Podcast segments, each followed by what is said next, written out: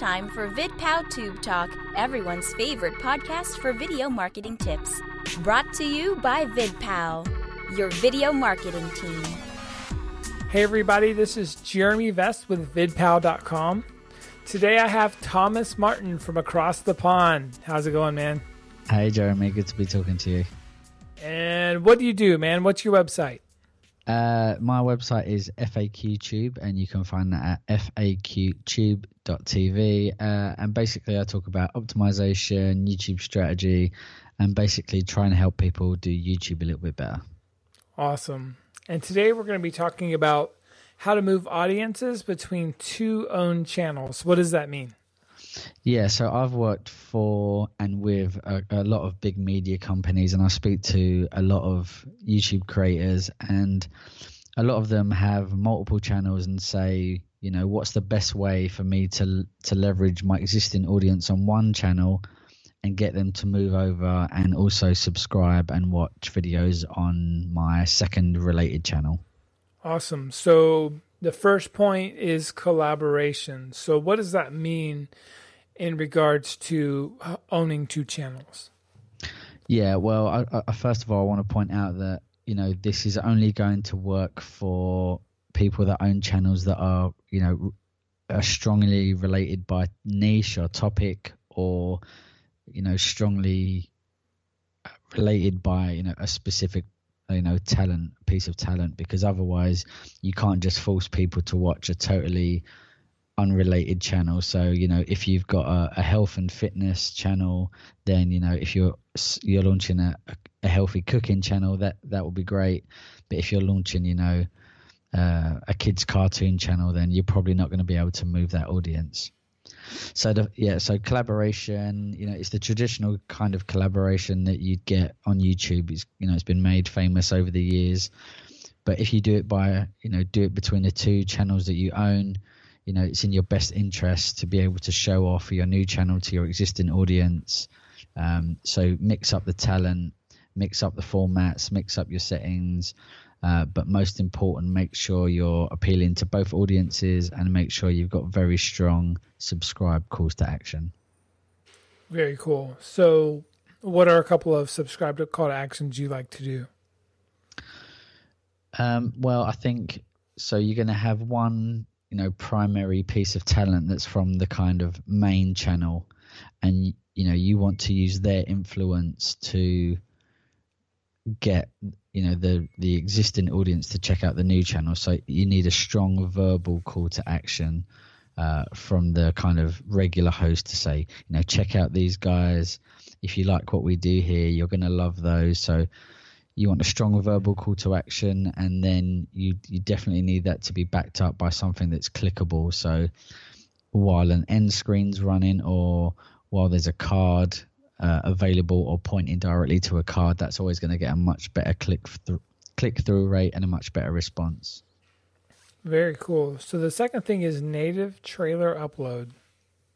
Yeah, so this is where you upload a trailer for a different channel on your channel, uh, and this is where it's going to be really, really key that the the subject matter is closely related because otherwise you are going to get a lot of hate, a lot of negative comments, and a lot of um, dislikes because people are going to be wondering, you know, why the hell are you pushing this to me? This is, you know, this is not what I subscribe to your channel for. So you need to make sure that you know the channels are really closely aligned.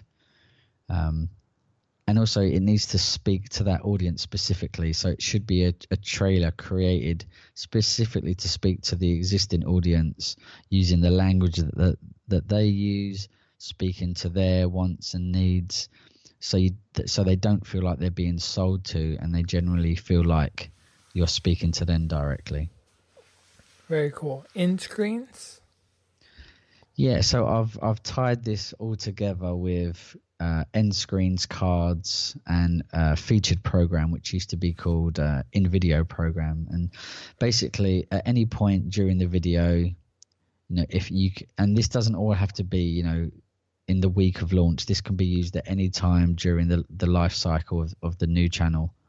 So at any point you can say if you if you say something that's related to a video on another channel, you can you can say something like, "Oh, and don't forget, you know, this was over on our channel X," uh, and you know, point to that uh, a card which can move someone across to the new channel or during an end screen you can say you know if you enjoyed that don't forget to go out and check out our sister channel um, they've got a lot of you know similar stuff that you're going to find helpful. Uh, and also if you, use that featured uh, programming widget that won't work on um, videos that already have cards running. But if you've got a, a large back catalog of videos that uh, programmable widget is going to work on you know most of those videos that you created before you know cards existed. So um, that can be really powerful if you've got a very large and old collection of videos on your channel. That's awesome. So how do you use playlists between two own channels? Yeah so this is going to assume that you that you're going to put those playlists on your channel page. Um, that's going to be the most effective way because I know you're not going to get a huge amount of traffic to your actual original channel page, but by including your new channel or sister channel in some of your playlists, it's just going to be much more likely that they're going to be discovered. And to really kind of get best results for that, you'd you'd have a custom intro video of the playlist, which I think you should be doing anyway. You know, that's really the best way to to start off any playlist is with a custom video that says, in this playlist you're going to see X, Y, and Z. But you might also say, you know, in this um, paleo specific playlist, we're going to give you the best exercises to use from our channel, and we're also then going to give you the best paleo recipes from our sister channel, you know, Paleo X channel. That's very cool. I like that. Making a video specific to a playlist. How about social media?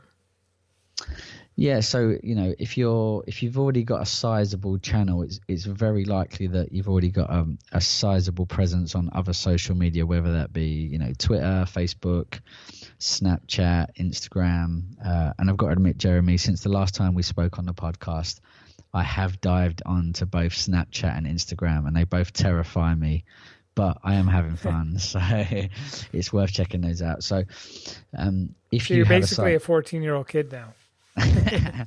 well, luckily I have uh, some young kids, so they, they keep me on my toes. So I've got to, I've got to try and keep up. Um, so yeah, if you've got a sizable presence on other social media platforms, then use that to also drive, just as you would drive to your your own videos, to drive to your second channel videos and you need to you know bear in mind all the best practices you know stuff like facebook doesn't like you linking to youtube so uploading native video or you know on instagram putting that changing that link in the bio to go to your new channel and um, you know, using an existing audience on other platforms to to try and convert them into uh, new channel subscribers Awesome. And uh, you put links in the descriptions of other channels. I guess it would be playlists. Yeah. So let's let's say you've got a uh, again a new video on this uh, you know this imaginary paleo channel, and you're you know you're talking about a certain uh, exercise, and then if it's related, and I think that's the key here, is not to just pump your your video descriptions full of unrelated links. But if you've got a, a video that's related, also to put you know put in the description. If you found this useful, also check out my uh, recipe here that will help you get through this workout. Um, and also, you know, you can do if you're using a a tool like you know TubeBuddy or vidIQ where you can do bulk updates. You know, let's say for the the week that you launch your new channel, you could put potentially a, a, a, small piece of text and link in every video the description that says, "Hey guys, we just launched a new channel. Check it out here." Um, but I would I would remove that after a week or so because you don't want to come across as as spammy. Great. So you also feature a channel on your channel? Yeah, I would uh, put that in your featured channels as high as possible but again, only if it's related because I th- I think that too often people like to fill their uh, featured channels widget with other channels from their network, even if they've got um, absolutely no- nothing to do with the channel that they're watching. And I, I think that is counterproductive because you're because you know the audience are not necessarily going to be interested in you know a totally unrelated channel so i would much rather fill up my featured channels widget with you know who you could see as your competition um, so they know what kind of genre your channel is and if you've got a second channel that also fits i would definitely put that in uh, as high as possible. And the last one is comments and likes. Yeah so this is um, probably the least effective now you know being on YouTube for a long time, Jeremy, I'm sure you agree. It, you know, back in the back in the good old days, you could comment on a video from another channel or like a video from another channel, and that could, you know, that could generate thousands of views because it would come up in the activity feed. You know, when you first log into YouTube and into your subscriptions feed, you say, you know, Jeremy liked X video, and so you know it'd be right in your subscription feed, and you know, look, that would, you know, that could if your channel was big enough that could generate thousands of views. But now, you know, that kind of activity really gets buried. But it is worth doing. So, you know, commenting between channels, you know, and now you've also got the ability to heart and pin comments. So you can pin each other's channel, uh, pin each other's comments to the top of the, the comments. So they're much more likely to get noticed. Uh, and for this to really work, what you need to do is you need to have a section on your channel page which is set to show your most recent activity. And that will show the videos that you've recently liked and commented on um, because otherwise um, you know that's just going to get seen by only a handful of people who are actually browsing in the comments of those videos. Yeah it's probably more just a, along the lines of an algorithmic um, trigger right? So you want to associate your channel with another channel. Yeah, I think that that goes that goes for everything really. You're you're just really trying to not only make a kind of relationship between the the channel in the viewer's eyes, but also in YouTube's eyes. So putting your videos in playlists and linking to each other and stuff like that. It's all just helping to generate that. Um, relationship between videos where they're much more likely to get shown up in you know the suggested sidebar well awesome uh, tom how can people find you uh, the best way to find me is to go to my website at faqtube.tv. Uh, there you can find all of my social links and be able to get a free copy of my YouTube optimization ebook. Awesome. You can find me at jeremy at vidpow.com or vidpalbam everywhere. Until next week. Keep talking to